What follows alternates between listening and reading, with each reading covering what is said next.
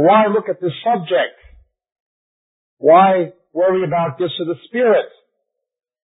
How many have ever listened to the tape we did called The House of David and the House of Saul? Yes, the charismatic movement, it began as a work of God, but very quickly degenerated into something mainly of the flesh. Because of experiential theology, because of compromise, due to an absolutely unbiblical conception of unity and an unbiblical conception of love, the ideas of David du Plessis, which were totally unbiblical. If you compromise truth for the sake of love, absolutely unscriptural. That you can have a unity of the Spirit based on error, and so on. Experiential theology, people seeking a gift above the giver, seeking the manifestation of the Holy Spirit above the Spirit Himself. The worship of worship instead of the worship of the Lord. We were in Israel a couple of weeks ago and I took people who came with us to two kinds of congregations. I wanted them to see the real Israel and I wanted them to see the make-believe one. I wanted them to see what God is really doing in Israel and I wanted them to see the nonsense that being told in England all the time and in Wales all the time God is doing in Israel. You have, for instance, four kinds of congregations in Israel. Three indigenous and one foreign. The Hebrew, the Russian, and the Arabic speaking ones are the indigenous ones. The English ones are the foreign ones. When you go to the Hebrew speaking congregations or the Russian ones or the Arabic ones, you see the indigenous body of Christ. If you want to know what God's doing in Israel, talk to the local Christians. Unfortunately, 90% of the books written, the tapes circulated, the speakers you hear, are not from the indigenous body of Christ. They're usually somebody from the English-speaking body of Christ who've been in Israel for years and haven't ever learned the language. But they say they have some kind of a ministry. And so we took our people to meet with a group of Russian believers, and they heard testimonies of Russian believers who were saved in Russia, people under the communists and under the Nazis. Look, this is the real body of Christ. This is what God is really doing in this country. Then we took them to the English meeting at Christchurch, where there was tourists next expatriates, and all these people coming for the Feast of Tabernacles. They were not lifting up Jesus, they were lifting up Israel, and they were doing these Davidic dances. Now I like Davidic dance, and I have no problem with worshiping a dance. It's worship. But what you saw was, instead of Jesus being lifted up, Israel being lifted up, and instead of the worship of the Lord, what people saw was the worship of worship that a fair assessment. And so this is the real body of Christ, and this is the make-believe one. But most of what you are hearing is coming from the make-believe one. Expatriates, people who will be there and then they'll go back to England or to America or something like that, don't speak the language, don't know the culture, don't evangelize, wouldn't know how to do it, etc. And it was the worship of worship. Charismatic movement is notorious for that. Not the worship of the Lord, but the worship of worship. There is no doxology without theology. There's no true worship without right doctrine. Just look at the choruses of half the hymns we sing today. Most of the words are not biblical. Most of the emphasis and themes are not biblical. Now I have no problem with changing music, changing styles, changing these things change. But the spiritual content will always reflect the doctrinal content and vice versa. The doctrinal content will reflect the spiritual content. Hymns of, of Fanny Crosby and Charles Wesley, they, they had sound doctrine. Most of what Graham Kendrick writes is not. Most of it is just not biblical.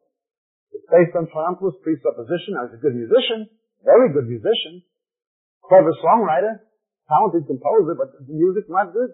Chris Bowater and these people, you go through the Vineyard Hymn Book, and of eight, one, one, out of 88 hymns, only three mention the cross of the blood. you know, this movement went wrong a long time ago. So first, it didn't bring the revival. But then people came along and said, well, we have to see what's wrong with this movement. We have to see why it hasn't brought the revival. I know. We have to restore what was wrong, what was left. We have to have a restoration, they said. Well, look at the book of Acts. Chapter 1, verse 6.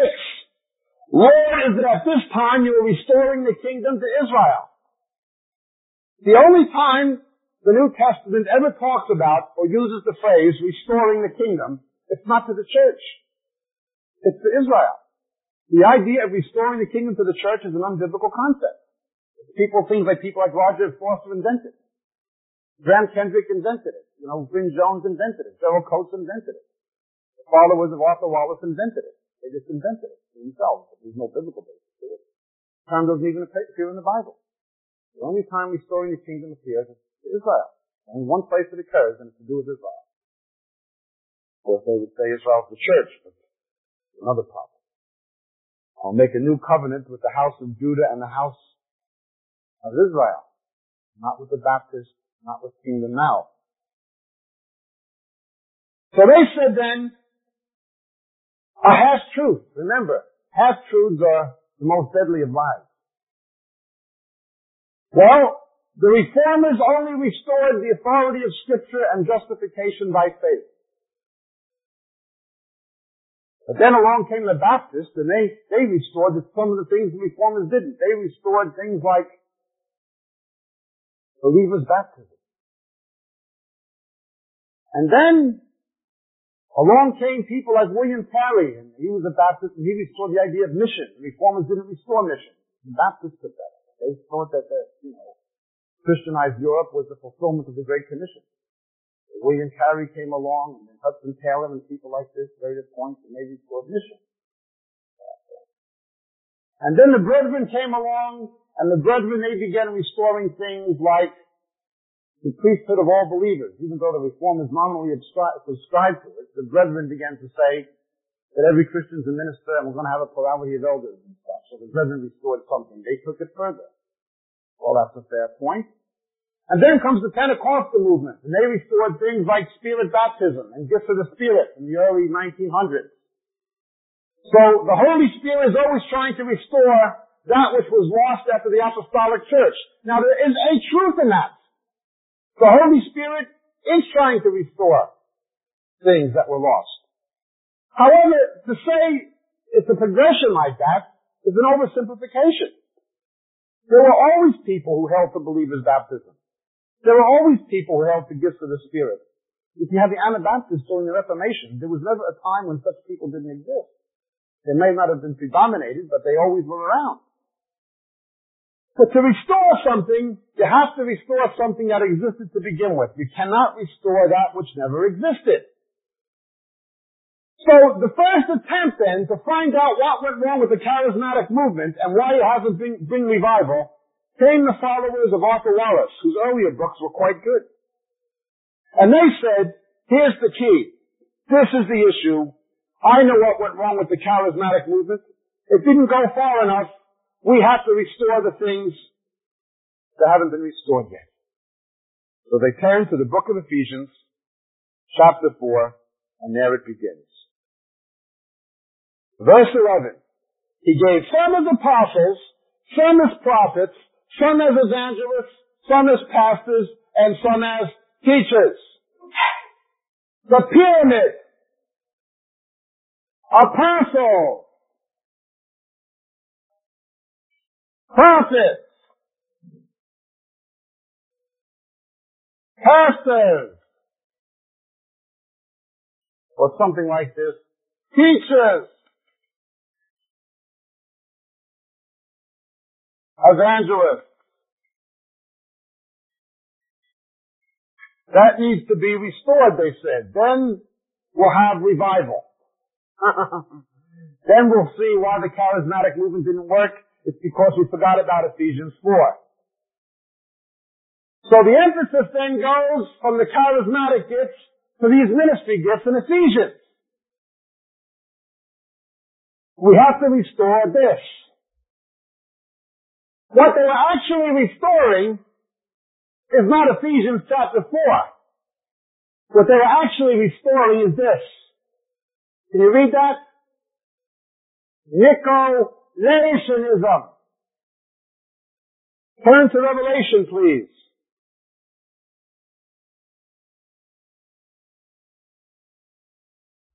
Chapter 2, verse 6. Yet you do have this. You hate the deeds of the Nicolaitans, which I also hate.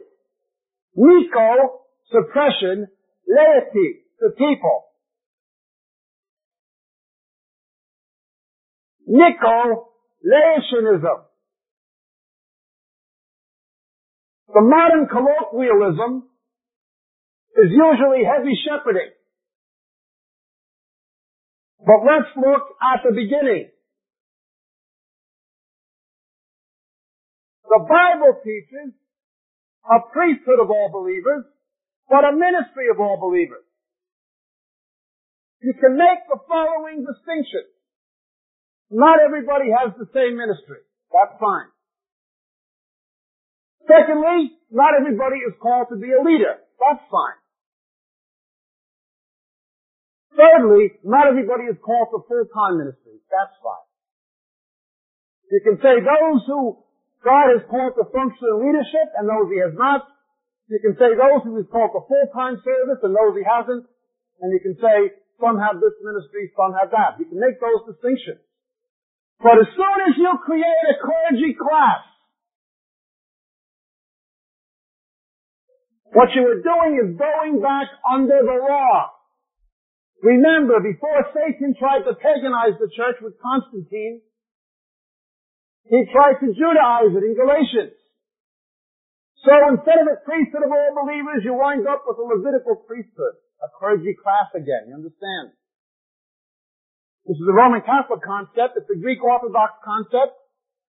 There was a heresy in the early church called Nicolaitanism. But what you see in the restoration movement is not a restoration of Ephesians by any means. It is a restoration of Nicolaitanism. You look at these churches and the attitude. How dare you question us?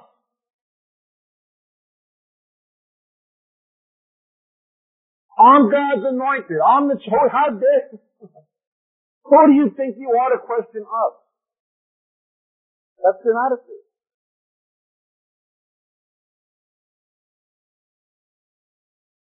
Now with this, of course, we're not going into it. We've talked about it enough. Comes in Gnosticism. It's not what the Bible says it's important, it's what we say about it. Let's begin with apostles. Once again, please turn with me to Ephesians 4.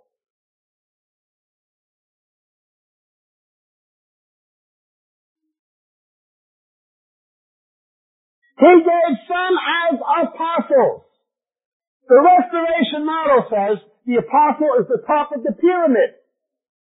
That's Bryn Jones, that's Gerald Coates, he's the apostle. Under him comes the prophet, that's Paul Cain, that's Bob Jones who was caught in immorality.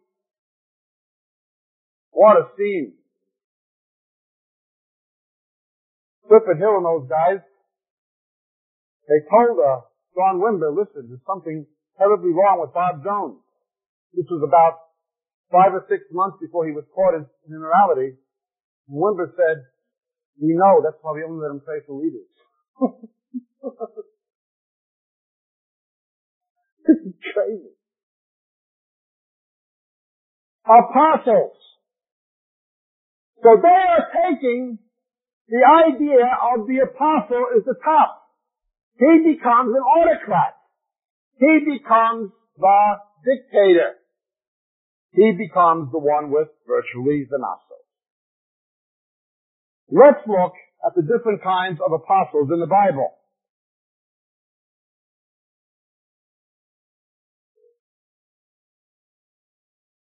We are told in Hebrews something about the Lord Jesus in Hebrews chapter 3 1. Therefore, holy brethren, partakers of the heavenly calling, there's the word calling, consider Jesus, the apostle and high priest of our confession. The only one who is at the top of the pyramid scripturally is Jesus himself. He is the apostle with the definite article.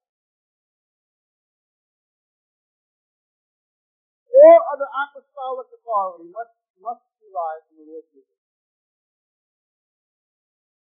Once you begin putting people on the top of the pyramid instead of Jesus, Not only are you going into Nicolaitanism, you're beginning to toy around with the spirit of Antichrist in place of Christ.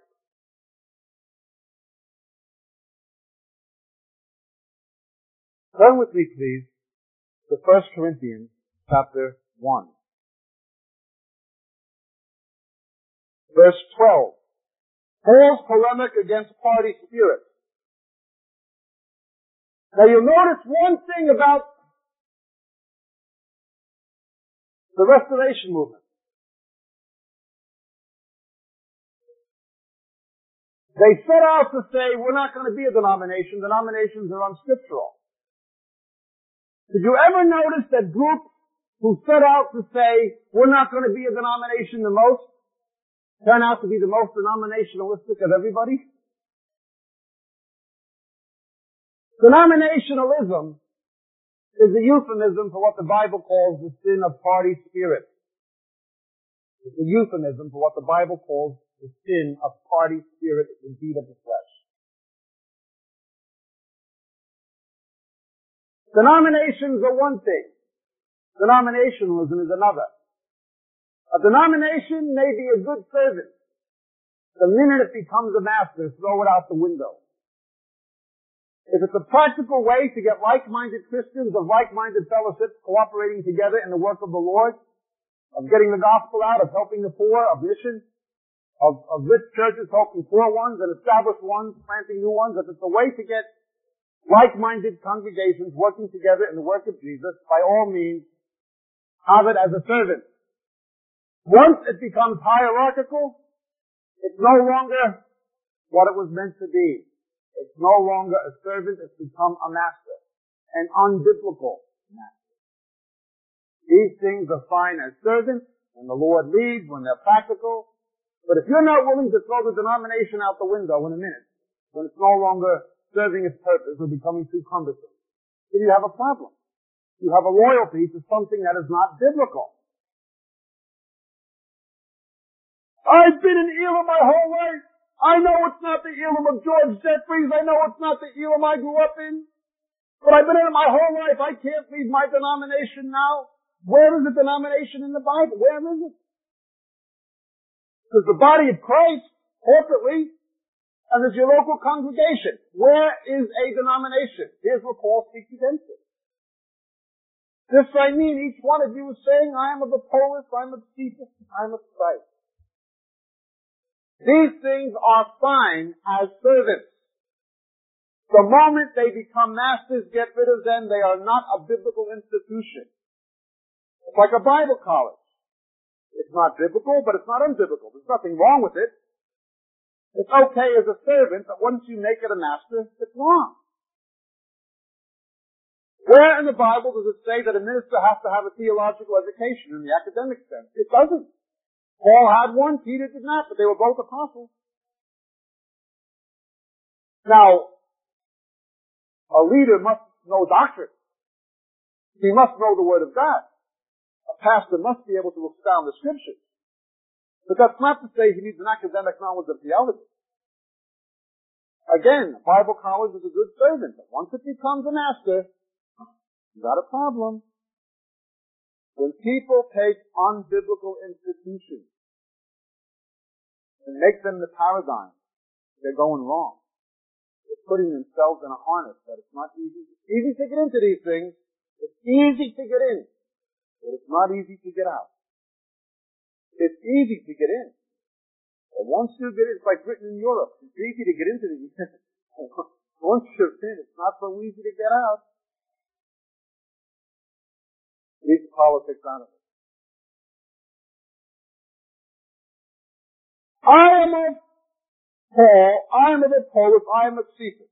The first kind of apostle we looked at was Hebrews 3.1. Jesus, the apostle. He's totally unique. Then we have three other kinds of apostles here. Let's begin with Cephas first, Peter. Peter is one of the original twelve. Peter, as one of the original twelve, met certain criteria that the others apostles did not.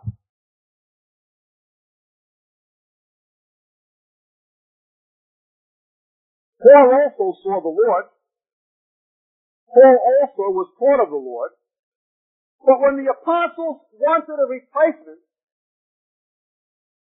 for Judas, they had to have someone who was around from the time of the baptism of John. John is the pivotal figure. John is the last figure of the Old Covenant and the first of the New. The law and prophets were preached unto John. John is the last figure of the Old Covenant, but he's also the first of the New, not Jesus. He's the harbinger of Christ. And he teaches something about the spirit of Elijah to come. Paul did not meet that criteria. Additionally, in Revelation chapter 4, he sees the 24 elders almost certainly the 12 patriarchs of Israel, the sons of Jacob, and the 12 apostles. An eternally fixed number, which Paul was not a member. Now Paul had the same authority as the other apostles, but he was still not in their status. He said so. I'm the least. I persecuted the church. Yet, very mysteriously, like 1 Corinthians 11, we talked about it the other night, he speaks about the Last Supper as if he was there. For I received from the Lord that which I also delivered unto you, that that night in which Jesus was betrayed, as if he was one of the twelve. So the twelve apostles, they're totally unique. Then comes the case of Paul. Paul met most of the criteria of the twelve. He was taught by Jesus personally. He saw Jesus personally, and he was used by the Holy Spirit to write much of the New Testament. But he's a unique case. The early church believed that the prophecy to the tribe of Benjamin in Genesis 49 was a prophecy about Paul. He was a ravenous wolf, the way Paul was a persecutor of the church and so on. Then it says Apollos. Apollos never saw Jesus as far as we know, was not taught by him personally. But he planted churches. So we have at least four, at least four, possibly five categories of apostles. First is Jesus himself. He's the one who's the top of the pyramid, not Gerald Coates. Secondly, you have the twelve apostles. Then you have the unique case of Paul,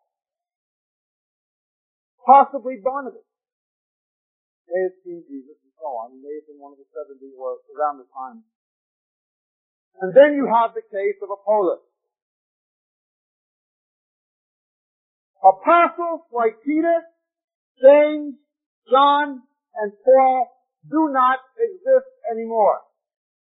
They cannot exist anymore.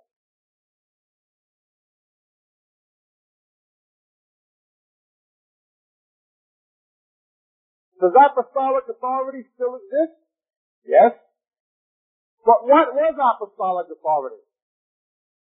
When the apostles used apostolic authority, it was inevitably related to matters of doctrine, not administration. The most Paul would say is, bring the papers I left, I'm going to send this one to you, or whatever. But it was never, we have to do this, we have to do that. It was not heavy shepherding. When the apostles used their authority to decree things, it was to do with doctrine, wasn't it? Does apostolic authority still exist? Yes, it does. In the writings of the apostles. This is apostolic authority. The apostolic authority that Peter and Paul and John and James had is here in the writings of Peter, Paul, James, and John. Here it is. This is apostolic authority. It is chiefly doctrinal, not administrative.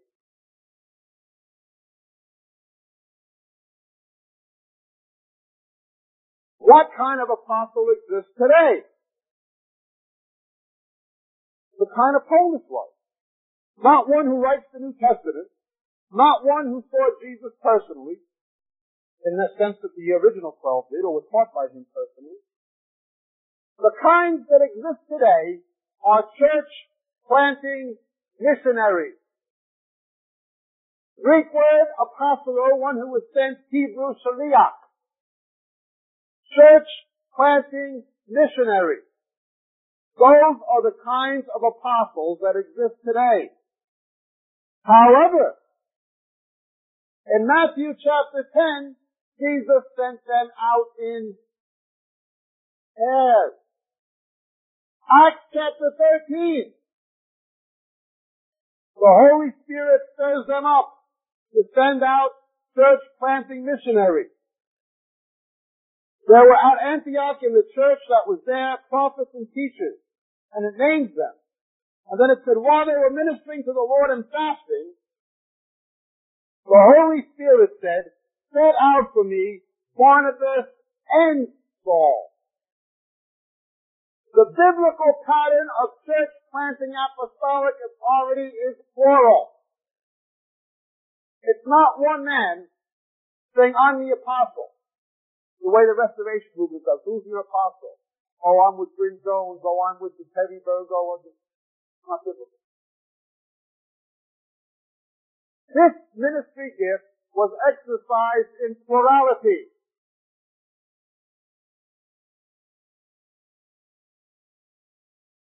What these people are trying to restore is a version of apostolic authority that belongs to Christ alone.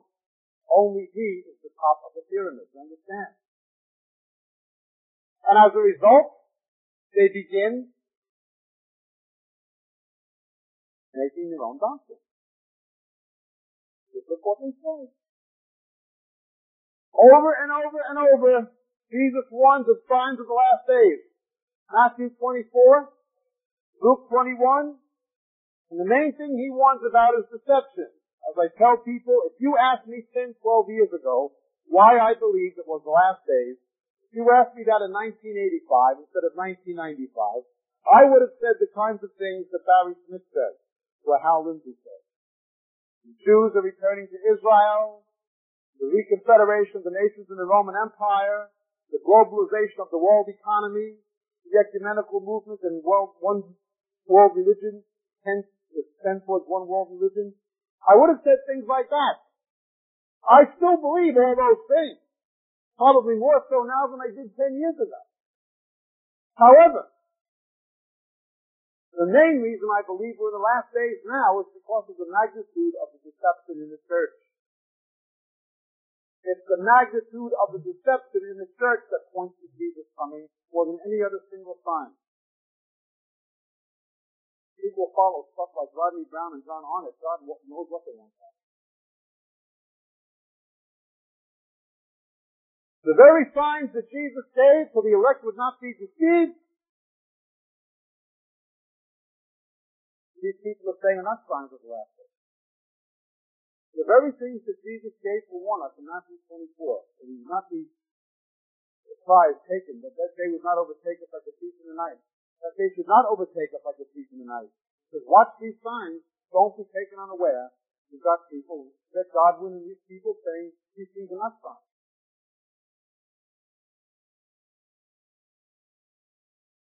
You have people putting themselves in the place They're making themselves singular apostle. The only person in the New Testament who was the singular apostle is Christ himself. Other apostolic authority was always plural. Look at Acts 15. The apostles met in conjunction with others. With safety and an abundance of that. So the restoration movement is trying to restore a version of apostolic authority that's not biblical. You cannot restore something not scriptural. You can't restore something that never existed. This entire movement is committed centrally to restoring things which never existed. First of all, this triumphalism, the idea that they're going to conquer the whole world for Christ before he comes. Teachings of Gerald Coates that the rapture is a fantasy and a myth. Committed to restoring things that never existed. And institutions that never existed. The next thing they're trying to restore that never existed is their version of prophetic authority. We're warned over and over and over in the last days about false prophets. Let's look at Deuteronomy 18.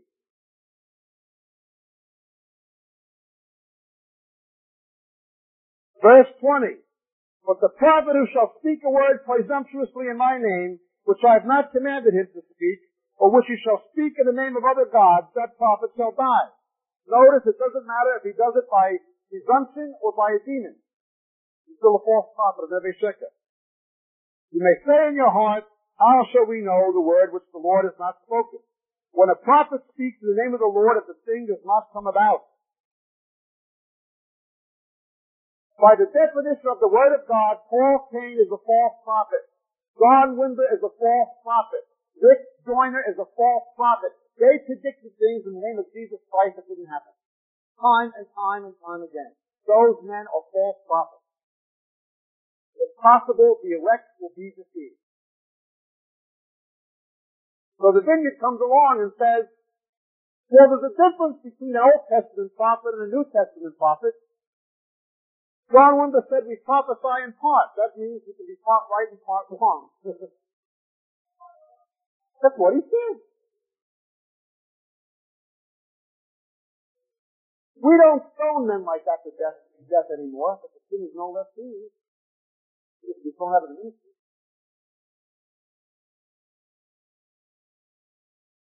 This movement is committed to restoring things which never existed.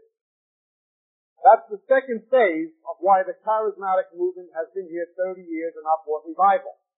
Didn't come at first because of ecumenism, compromise, experiential theology, hyper-emotionalism, and the rest of it. Not willing to upset the foundation. You see, if you're going to renew, renew the church, you have to tear up what's wrong in the foundation. But they only wanted a cosmetic restructure, a new facade with the old foundation. Including this, our clergy class. It begins with the monoepiscopacy of Ignatius of Antioch. Well, we know these things are not biblical, but we want to keep them anyway. So you try to renew something on the basis of the reason it needs to be renewed. Instead of uprooting the things that are causing the church to fail and replacing them with things that are biblical, you say, no, that's our tradition, or we built our empire on it, or we're, we're committed to it because we've always done it that way. We only want a superficial renewal. When God renews, He tears up a corroded foundation and pours a new one. You understand? When God renews something, if there's something in the foundation that's unbiblical, He'll tear it up. Can't put new wine in old wineskins. The old wineskins are going to be to be soaked and stretched and remade, or else have to get rid of it. Wesley tried to put new wine in old wineskins and he found out it didn't work, didn't he? He didn't want to lose it easily, but he found out it didn't work. Remember, the early Jewish Christians never wanted to leave the synagogue, but they wouldn't compromise, so they were thrown out. Wesley never wanted to leave the Church of England, but he wouldn't compromise, so he was forced out. Luther, for all of his mistakes, never wanted to leave the Roman Catholic Church, but he wouldn't compromise, so he was thrown out. They tried to restore it. Forget about the idea of restoring something from within when its foundations are wrong. Once something is foundationally wrong, like the Roman Catholic Church, there is no possible way to restore it Long before the Reformation, you had people like Francis of Assisi and Thomas à Kempis and the Common Life Brethren. There were many people who tried to change the Roman Catholic Church. They all. You're going to change it today, things are out of it says in Jeremiah 51, Babylon cannot be healed. So, you have this movement then, and it says, well, the charismatic movement didn't go far enough, we have to go further. Further what? Further, further away from the Bible. So now the restoration movement has been around since the late 70s, and that hasn't brought revival either. So then what do they come up with next? Toronto. Montanism. Lunacy. Let's look at Luke 11. I've had ministers and ministers' wives tell me we know this is of God because it says in Luke 11,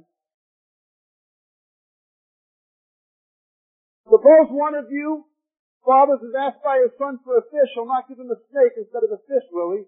Or if he asks for an egg, he'll not give him a scorpion.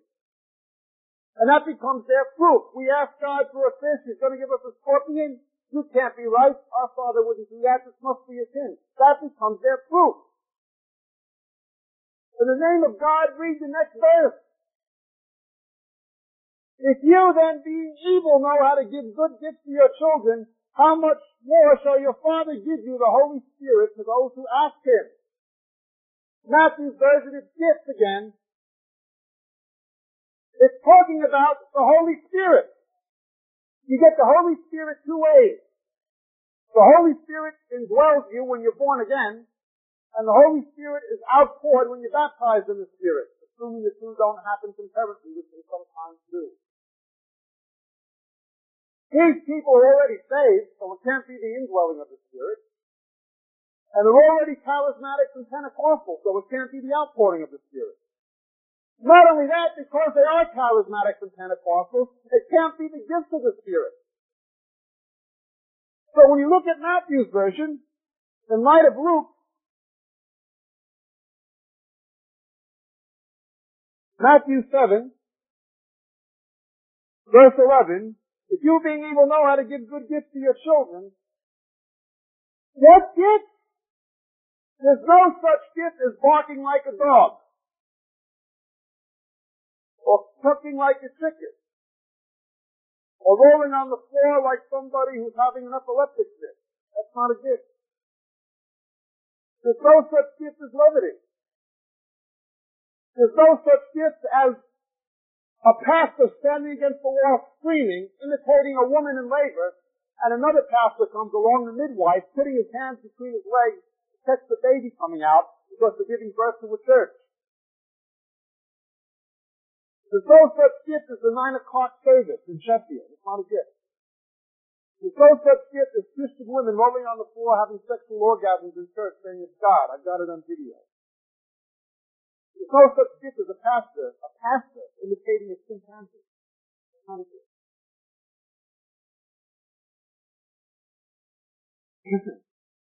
The only place you see any basis for this is what? Baal worship. On Mount Baal worship, they couldn't make the fire fall, so they got more and more crazy. Or when God's judgment came on Nebuchadnezzar, that's the only biblical basis. What's this text talk about giving gifts? The Holy Spirit. But these people already claim to have the Holy Spirit, so the text does not even apply to what they're talking about, understand? It does not even apply to what they're talking about. They're just taking the verse out of all context and trying to make it say something it doesn't, and that becomes their truth. If you want to handle the Bible that way, you may as well join the Jehovah's Witnesses. They do the same thing. Look at the end of 2 Peter.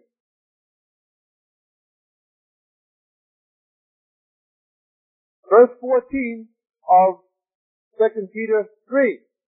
Therefore, beloved, since you look for these things, be diligent to be found by him in peace, spotless and blameless, and regard the patience of our Lord to be salvation, just as also our beloved brother Paul, according to the wisdom, wisdom given him, wrote to you. We also, in all his letters, speaking in them of these things, in which are some things hard to understand. Once again, Paul was educated theologically, Peter was not.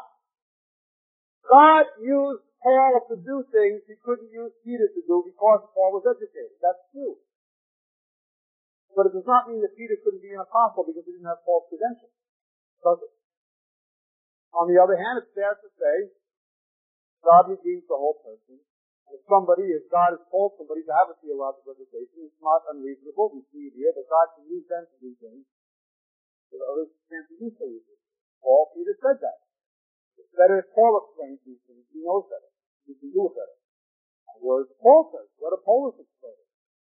When you read the Bible carefully, it poses the question, did Apollos understand the scriptures better than Paul? Ask question.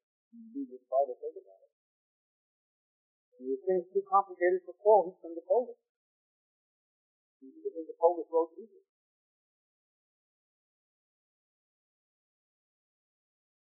Now look, also in his letters speaking in them of these things in verse 15, in which are some things hard to understand, which the untaught and unstable distort, as they also do the rest of the scriptures to their own destruction.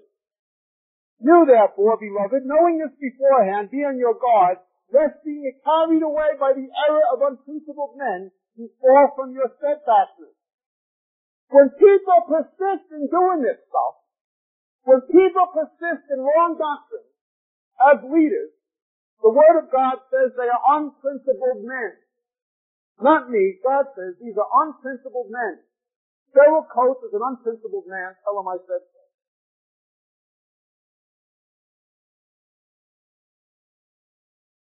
Untaught and unstable. Most of the restorationists are untaught. Most of them are untaught. Certainly uneducated men, a lot of them, but untaught. They don't know anything. Not a clue. They don't know doctrine, they've never been taught it.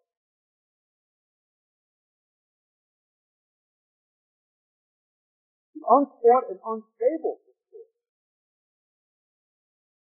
I look at the ones teaching the biggest error who've done the craziest things. They're the men who are the most untaught and unstable. David Searman, somebody who is untaught and unstable. Says the anointing of the Spirit comes leaning down a touch of his jacket. Untaught and unstable. They distort the scriptures to their own destruction. So this movement hasn't worked. And now after three years, Toronto has not brought revival. Unprincipled men. Do you think Kenneth Copeland has any principles? A man who says that Satan got the victory on the cross, that Jesus Christ became a satanic being in hell, and had to be born again in hell. A man who teaches another gospel. An old lady on pension, dying, of, of, who loved the Lord her whole life, is going to die now. The only thing she has left is a faith in Jesus, and he's going to come along and say, no, you don't even have that put money in his pocket. The way that they prey on the uneducated, in God's economy, the educated people are supposed to look out for the uneducated, the rich are supposed to look out for the poor. You go to the meetings of these money people. You go to the meetings of, of Cerullo and these guys. Look how many of the people who come are people who are immigrants from poor countries, in Asia and Africa and the Caribbean, who are unfamiliar with Western advertising, and media psychology and manipulation, they're roughing the poor. They're milking the poor. You go to the meetings of these money people. You go to the meetings of, Cerullo and these guys. Look how many of the people who come are people who are immigrants from poor countries in Asia and Africa and the Caribbean, who are unfamiliar with Western advertising and media psychology and manipulation, they're roughing the poor. They're the poor. Look how many single parents who don't have anything who, who gotten saved are going to these meetings, giving these guys money. What are they doing? They're distorting the scriptures to do it. They're unprincipled men. Not only that, when you look at men like Copeland and Hagin, they are untaught. They themselves don't know doctrine. They can't debate anybody. I feel a heavy spirit. Of all the stuff they write against Dave Hunt, and against Hank Hanegraaff, and against Dan McConnell, do you ever notice something? They never argue with what they say. You ever notice that?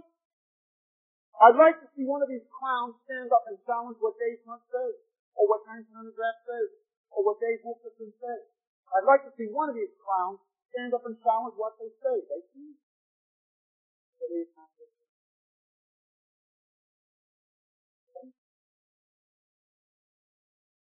Watch with lesser luminaries like myself. What did the Sanhedrin do when they couldn't refute what Jesus said? You attack them for saying it. And if you can't find a reason, you invent it. There was a prayer meeting in Wigan in July. They were praying against by post Toronto. They were praying against me. and they had a prophecy that I would commit adultery within three months.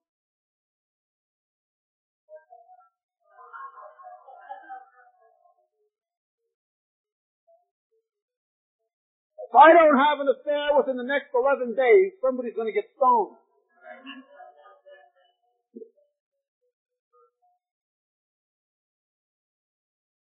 It's crazy, isn't it?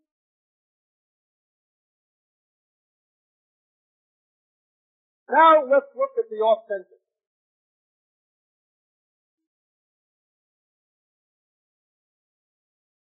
Let's look at true apostles. True church planters. Who has the gift of being an apostle? Someone sent out to plant the church, Acts 13. The Spirit said, set out for me Paul and Barnabas, or Barnabas and Saul.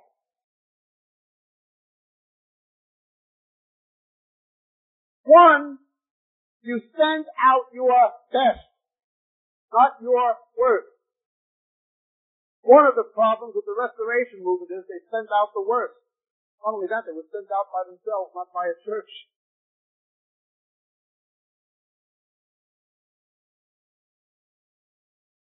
Paul was told from the beginning, right from the day he was saved, that he was going to be an apostle for the Gentiles. Not until God prepared him for some years in Arabia and till such time as his calling was confirmed through the body that ministry come to fruition. That will be true of any ministry calling God gives you. You may know about it way ahead of time, years ahead of time.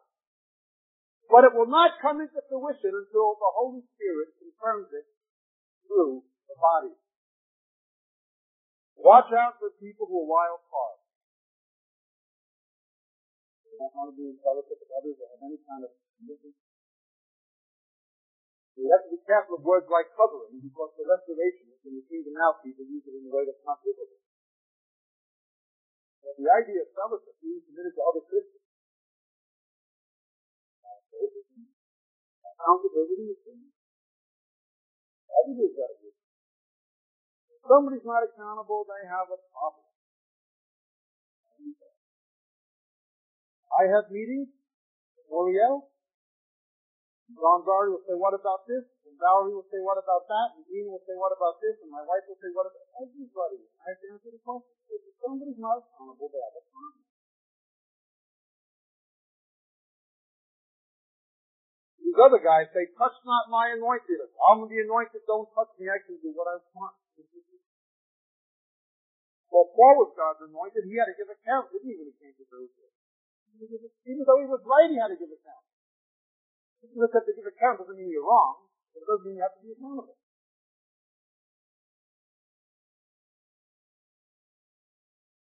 When you send somebody out to plant the church, then the best. However, when they commissioned these guys to the ministry and laid hands on them, the only thing they were doing is confirming, affirming, and bearing witness to what the Holy Spirit had already said. Only God can ordain a minister. You put somebody in a theological cemetery, seminary, set him to Bible college, you can lay hands on him. That doesn't make him a minister. Only God can ordain a minister. When a church commissions somebody to the ministry, they are only affirming and bearing witness what the Holy Spirit has already done. Only God. Here we're talking about the ministry of an apostle.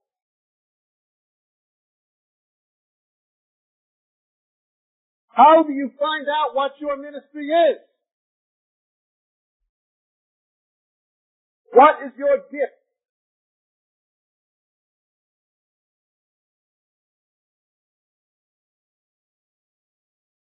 Well,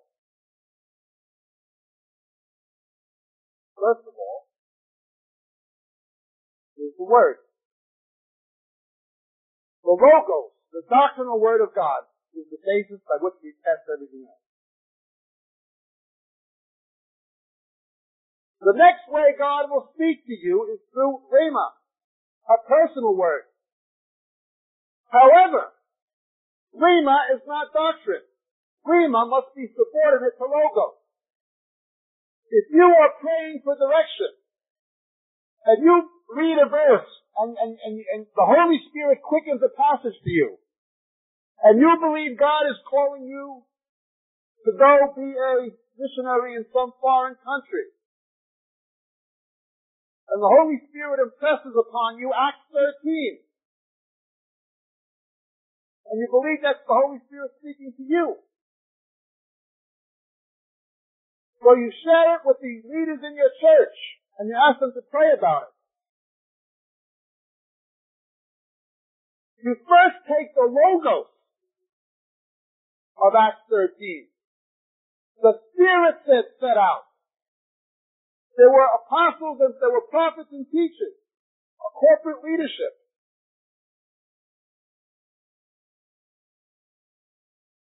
And Paul already knew he'd been prepared.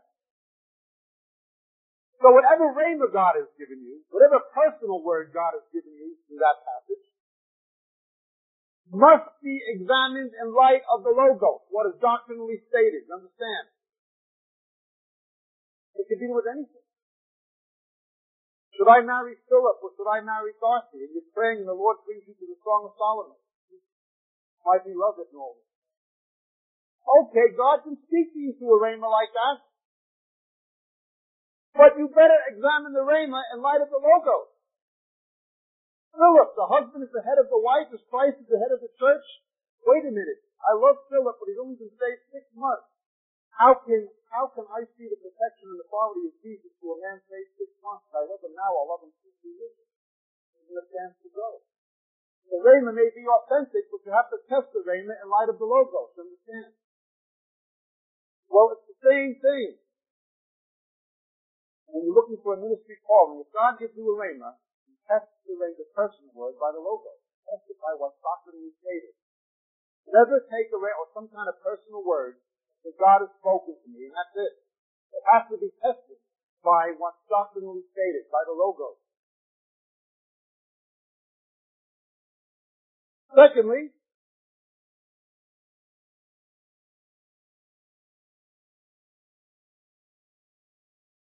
providence, circumstances. Now the devil will try to counterfeit providence. But when it's really God's providence, you'll know. Because if you're really seeking Jesus, if you're really seeking Him, even though the devil might try to open doors that are not of God, Jesus is the one who opens and no man closes, and closes and no man opens. When you're seeking God's will for your ministry, or for anything, you don't have to worry about what it is.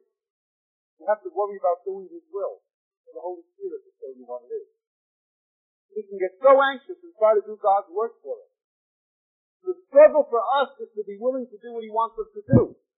It's up to Him to make it clear what that is. You understand?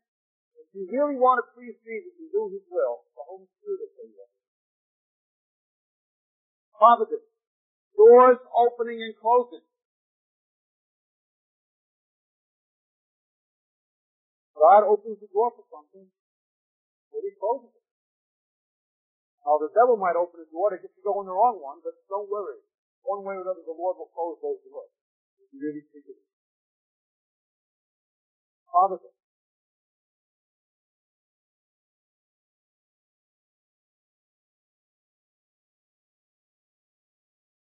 Then,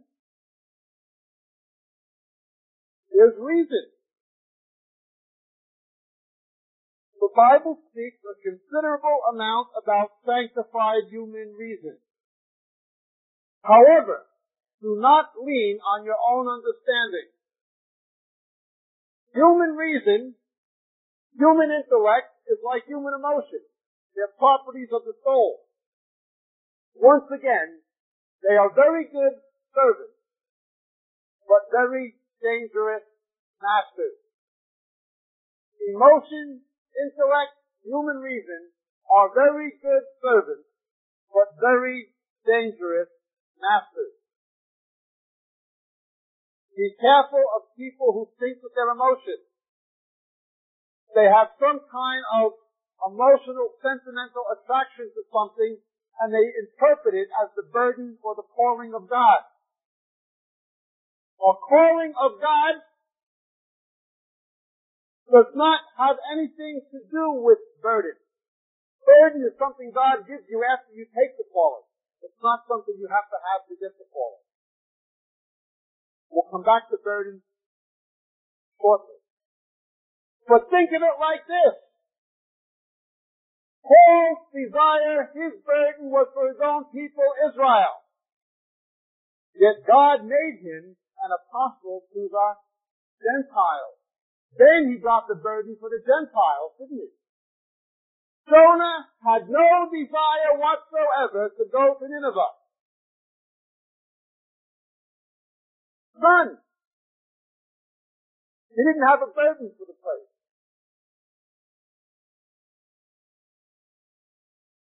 I don't have a burden to go to Kenya. I don't have a burden to be an evangelist in the Council of State of Birmingham.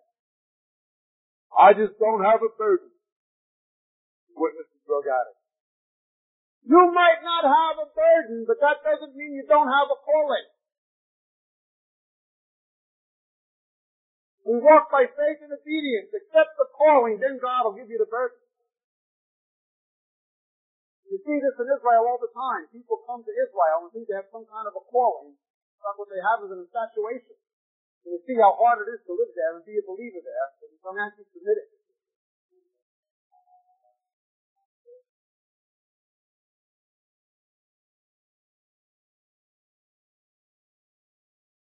A burden will follow a calling. A burden will not necessarily be the invitation. You may have a burden for something, but that doesn't mean it's God's will for you to go there. Maybe it's will for you to get necessary prayer for it, or, or something like this. He may be interested in having you financially support missions who are there to engage in intercessory prayer for something. It doesn't mean you to go there.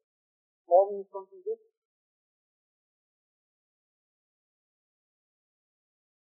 An apostle will have elements of pastoral ministry, elements of teaching ministry, but he will not necessarily be either one. I knew a man in New York City who was an apostle, a church planting missionary. And he planted a church in the middle of Manhattan, in a bad area, with drug addicts and homeless people and prostitutes and you name it, it's there. This man really was a church planter. He made a mistake though. Once the church was established and planted, he should have went to Philadelphia and planted another one with someone. He decided to become a after. He stuck around too long. The church began to disintegrate. Everything he was and built It began to affect his marriage and his relationship with other people. Then it took a toll on him, spiritually and emotionally. And he wound up lost. He stuck around too long. An apostle doesn't stick around too long. An apostle plants a church to such point as it can function under the leadership of others without it. Although he may still continue in a ministry of exhortation and outside doctrinal oversight to it. You understand? After Paul planted a church, he continued to exhort those churches and visit them, and he continued to have doctrinal oversight for what he planted. that's it. Then he go plant another one. An apostle can get things going. But once they get going, he should get going.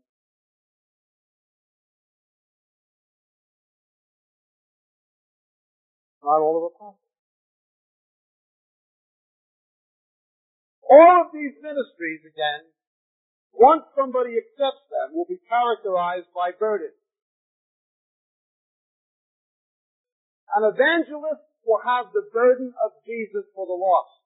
Understand? A burden for the lost. An evangelist will actually carry the burden of Christ for the lost. He'll seem to think of everything in terms of those who are going to hell. A pastor will have the burden of Christ for the sheep. He will seem to interpret everything as his priority in light of the welfare of Christians. Understand? To have a shepherd's heart. He will have the burden of Christ for the sheep. A prophet will have the burden of Christ for that nation, for that people, that he is prophesying to. Remember Zechariah, the burden of the Lord concerning Israel? A prophet to Britain will have the burden of Christ for this nation. A prophet to the church, like David Wilkerson, will have a burden of Christ for the church. A prophet will carry the burden of that However, the burden is the characteristic. It's not the indicator of the calling. When you accept the calling, then the Lord will give you the burden if you don't have it.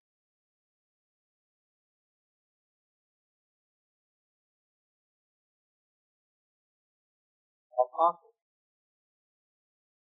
Apostles have to be people who can lay a doctrinal foundation that will last after they leave that the right principles of doctrine will be in place, that the place won't go nuts when he walks out the door. The danger is that if he doesn't do that, the fellowship or church he plants becomes built on his gifts instead of on the Lord. The real test is what happens after he leaves. You leave an infrastructure and a doctrinal basis in place that is not reliant on. And in time, will that church be planted be able to plant another one without us?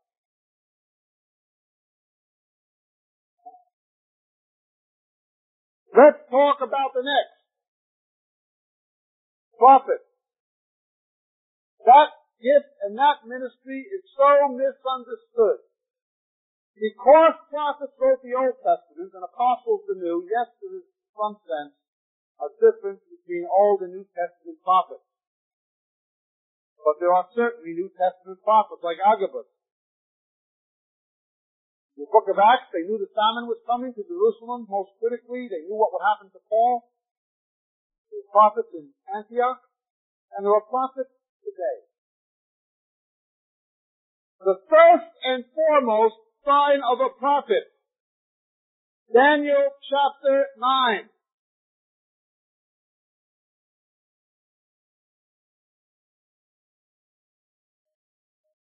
Verse 2, in the first year of his reign, I, Daniel, observed in the book the number of years which was revealed as the word of the Lord to Jeremiah the prophet for the completion of the desolation of Jerusalem. What was Daniel doing? God showed Daniel visions of the future. There are things happening in the Middle East today, this day, this very hour, there's prophecies happening in the Middle East. There's, there's things happening in the Middle East fulfilling what Daniel saw. Right now. He saw what would happen with the Maccabees. He saw what would happen with the rise and fall of the Roman Empire and the rise and fall of the, the, the, the Medo-Persian Empire, the rise and fall of the Greek Empire. He saw these things. He foresaw history in detail all the way up to our present day. He foresaw the history of Israel and the Jews. He foresaw the coming of Jesus and who will come before the second temple would be destroyed. Daniel foresaw things with unbelievable accuracy. Higher critical presupposition, the liberals are baffled by Daniel. They say he couldn't have written it because he couldn't have been so exact. It proves it had to be written post facto because nobody could know the future in that future.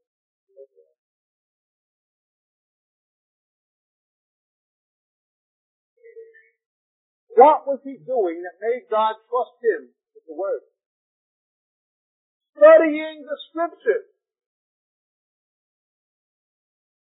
He wanted to know what God already said about the future before God was going to show him any more. A real prophet will first and foremostly be somebody thoroughly immersed in the Word of God. If they are not, God will never trust them with prophetic revelation particularly not predictive revelation. Because you have no basis to know what's from God, utility of your own mind, or possibly even an alien spirit. That's why you see these crazy guys like Paul Cain and Rick Joyner running around. Look at Second Peter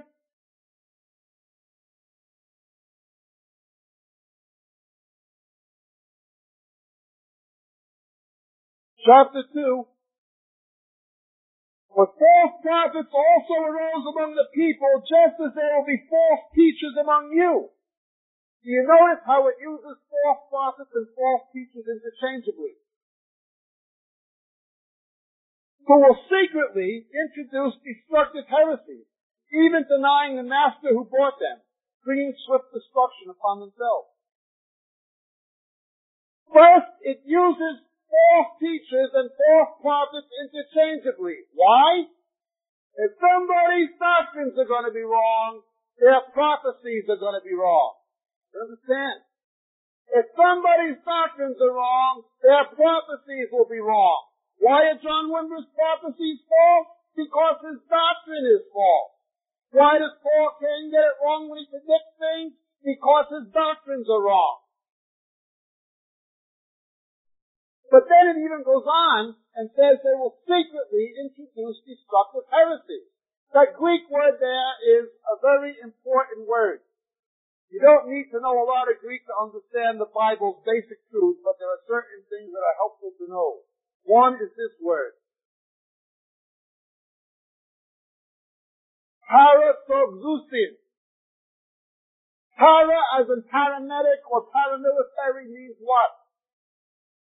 Next to, right? Paralegal, paramedic. Parasoxusis. They lay truth next to error.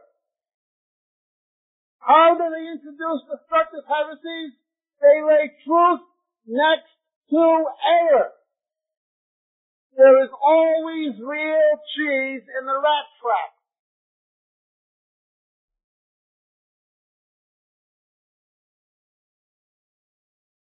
For Kenneth Hagin says a lot of good things, and Kenneth Copeland say a lot of true things. Sure they do. They parasoxusis it. They masquerade what they're really trying to introduce. Look at the devil. What did he do? He distorted scripture when he tempted Jesus, didn't he? But then it says what happens? Even denying the master who bought them. These people who follow Kenyon, who this maniac William De Arteaga tries to defend, and when Lewis defends Arteaga, says, Kenyon, Copeland, Hagin, all of them, that Satan got the victory on the cross. When the Lord Jesus died on the cross, the devil got the victory. God's biggest failure is Jesus Christ.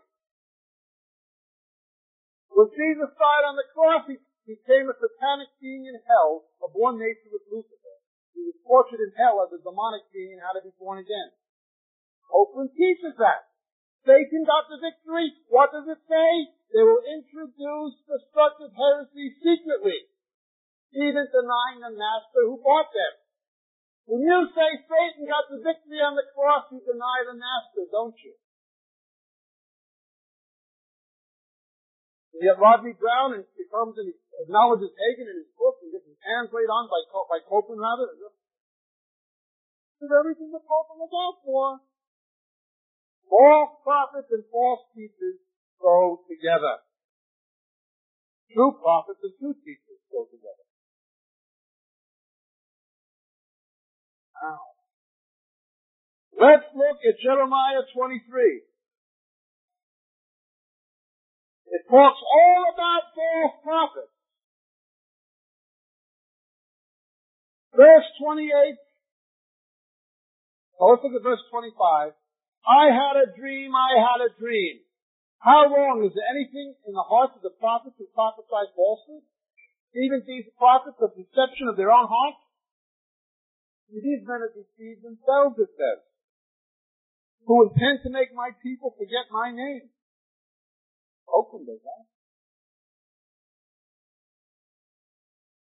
Just as their fathers forgot my name because of Baal. You heard the tape the golden calf about the Baal worship? When you begin worshiping the true God in an unbiblical way, an alien spirit gets in. That was the spirit of Baal. Baal was the Hebrew word for husband. Baal, Israel's true Baal was to be Yahweh. They thought they were worshiping the true Baal on Mount Carmel. Because they began worshiping the true Baal in an unbiblical way, they wound up worshiping the false Baal because he was the same God. That's what Toronto was, an alien spirit of truth.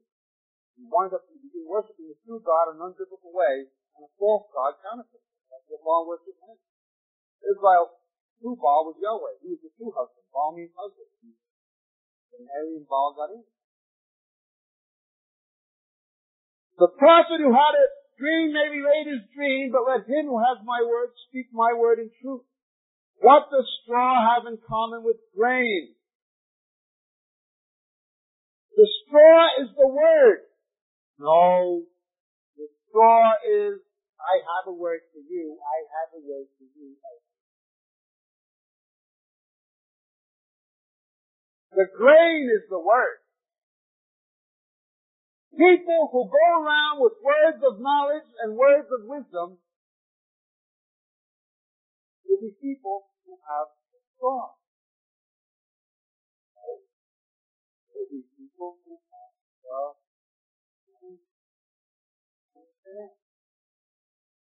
Look at it.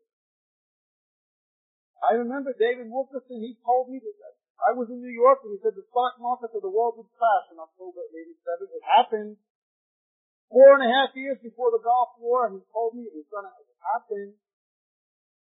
Steve Lightle, we talked about the destruction of the Soviet Empire, would have been unthinkable. It happened. I've seen the true prophets. I've seen the guys who got it right. They got it right because they had the grain. John Wimber and Paul Cain and Rick Joyner get it wrong because they had the I'm against the prophets, declares the Lord, who steal my words from each other. You ever notice how they speak in sense? The ladies at the Toronto thing, first they begin taking Simchat Bet to Shoivah, Feast of Tabernacles, out of context in Ezekiel 47 and John 7.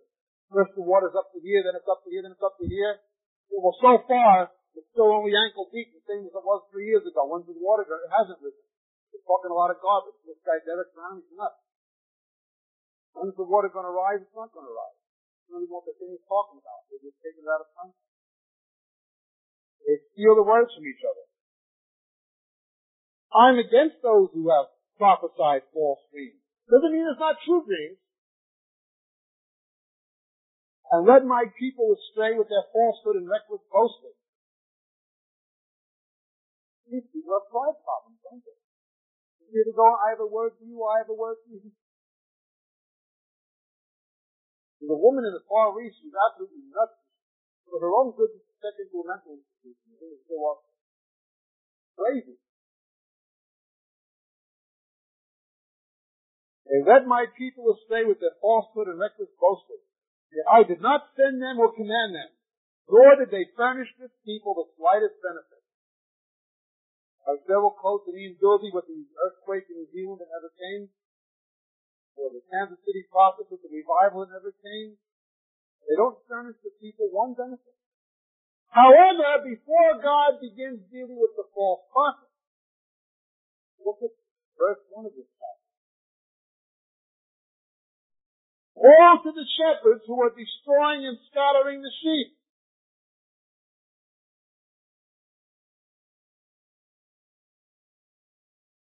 He first gets angry at the pastors who allow the sheep to follow the false prophets. You understand?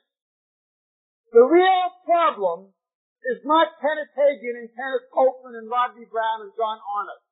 The real problem are pastors who know better, who allow their books and tapes to be sold in the back of their church.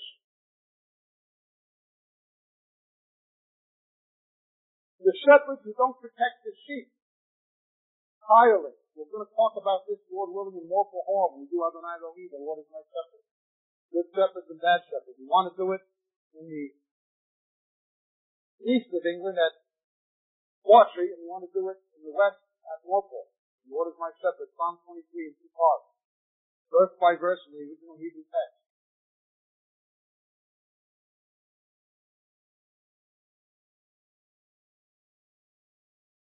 A true prophet will be somebody who is first and foremost a man or woman of the word. They are people who are not afraid to be unpopular and castigated even by their brethren. The same way as William De Arteaga and Stephen Strang and Win Lewis will attack men like Hanegraaff and, and, and, and uh, Dave Hunt that's the same way the Levites went after Jeremiah. You understand? It's the same way as the Sanhedrin went after the apostles. It's not the unsaved persecution the problem. It's the so-called brethren. The persecution of prophets, by nature, prophets are persecuted people. By nature, most prophets in the scriptures have been persecuted people. But the persecution has been at the hands of their own time. The persecution has been at the hands of their own time. When Isaiah and Jeremiah, when they prophesied against the kings of Babylon, nothing happened. When they told the truth about the kings of Israel and Judah, they got in trouble.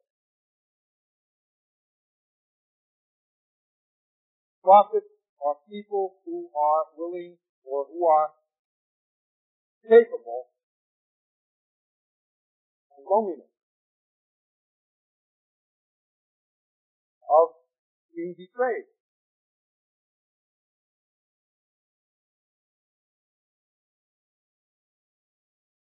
A prophet will be somebody who wants to speak but is unable to. so God opens his mouth and he won't want us to, but he has to. Ezekiel chapter 3. Verse 26, Moreover, I will make your tongue stick to the roof of your mouth, so that you will be dumb and cannot be a man who rebukes them, for they are a rebellious house. God himself makes the prophet's tongue stick to the roof of his mouth.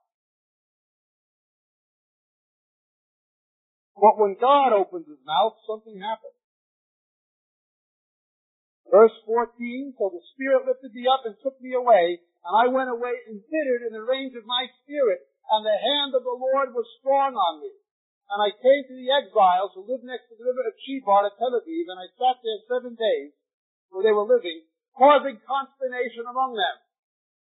Prophets cause consternation among God's people.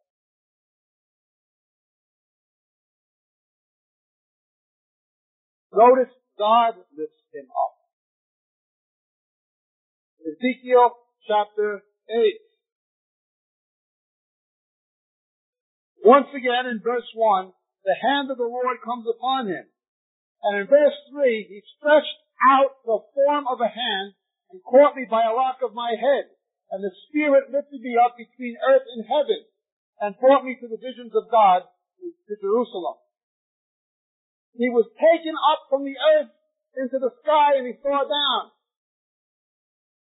A true prophet will always see things from God's perspective, not man's. A true prophet will always see things from God's perspective, not from man's. Remember when the temple was designed, it was described from the inside going out, not from the outside going in. Humanly, we go from the out and work our way in. Well, God is the opposite. It's the in, out. We look up, God looks down. A true prophet will have to see things from a divine perspective, not the human. Until he's lifted up by the lock of his hair and shown he can't prophesy. Be careful of people who go around giving words, words, words, predictions to the flesh. Sometimes something worse. Some of the prophets would go years without prophesying. Only when God picked them up by the lock of the hair that now you see how I see it? Maybe you knew this stuff was wrong already. You knew it was wrong, but I wouldn't let you speak. But now you really see. When a prophetic message comes, it's not just a piece, something that shocks you. It's God doing it, not the prophet. Prophecy is not simply the foretelling. It is the foretelling. The foretelling. Although it will have a predictive element in it, which will prove it to a false prophet. God raises up prophetic voices at bad times particularly before judgment comes. God raises up prophetic voices at bad times. Contrary to what people are saying today, the prophets of the Bible always called people back to what was established. They never tried to point people in a new direction. Every prophet in the Bible called people back to the ancient path. Don't move the ancient landmark. we're not running around saying, I'm going to do a new thing and all this stuff. The prophet says, see, the new thing is going to be judgment. If you repent and go back to the ancient path, maybe the judgment won't fall. Every prophet of the Bible does not go around predicting new things. They run around telling people that what was already happened. New things may happen, and prophets may predict them, but it will never be based on any departure from the ancient landmark. The first message of a prophet is always do not move the ancient landmark. Don't move it. Today, we've got Paul Cain and people like this who throw the ancient landmark out for us to do that.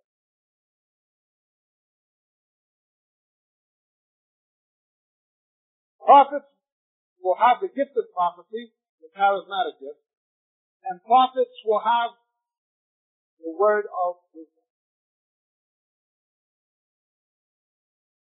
They'll have the gift of prophecy. They'll also have the gift of the word of wisdom. In the Greek text of Ephesians 4 and 11, Ephesians 4 verse 11, it says pastors, but there's a link with pastors and teachers. Why? Let's look, please, at Timothy, First Timothy.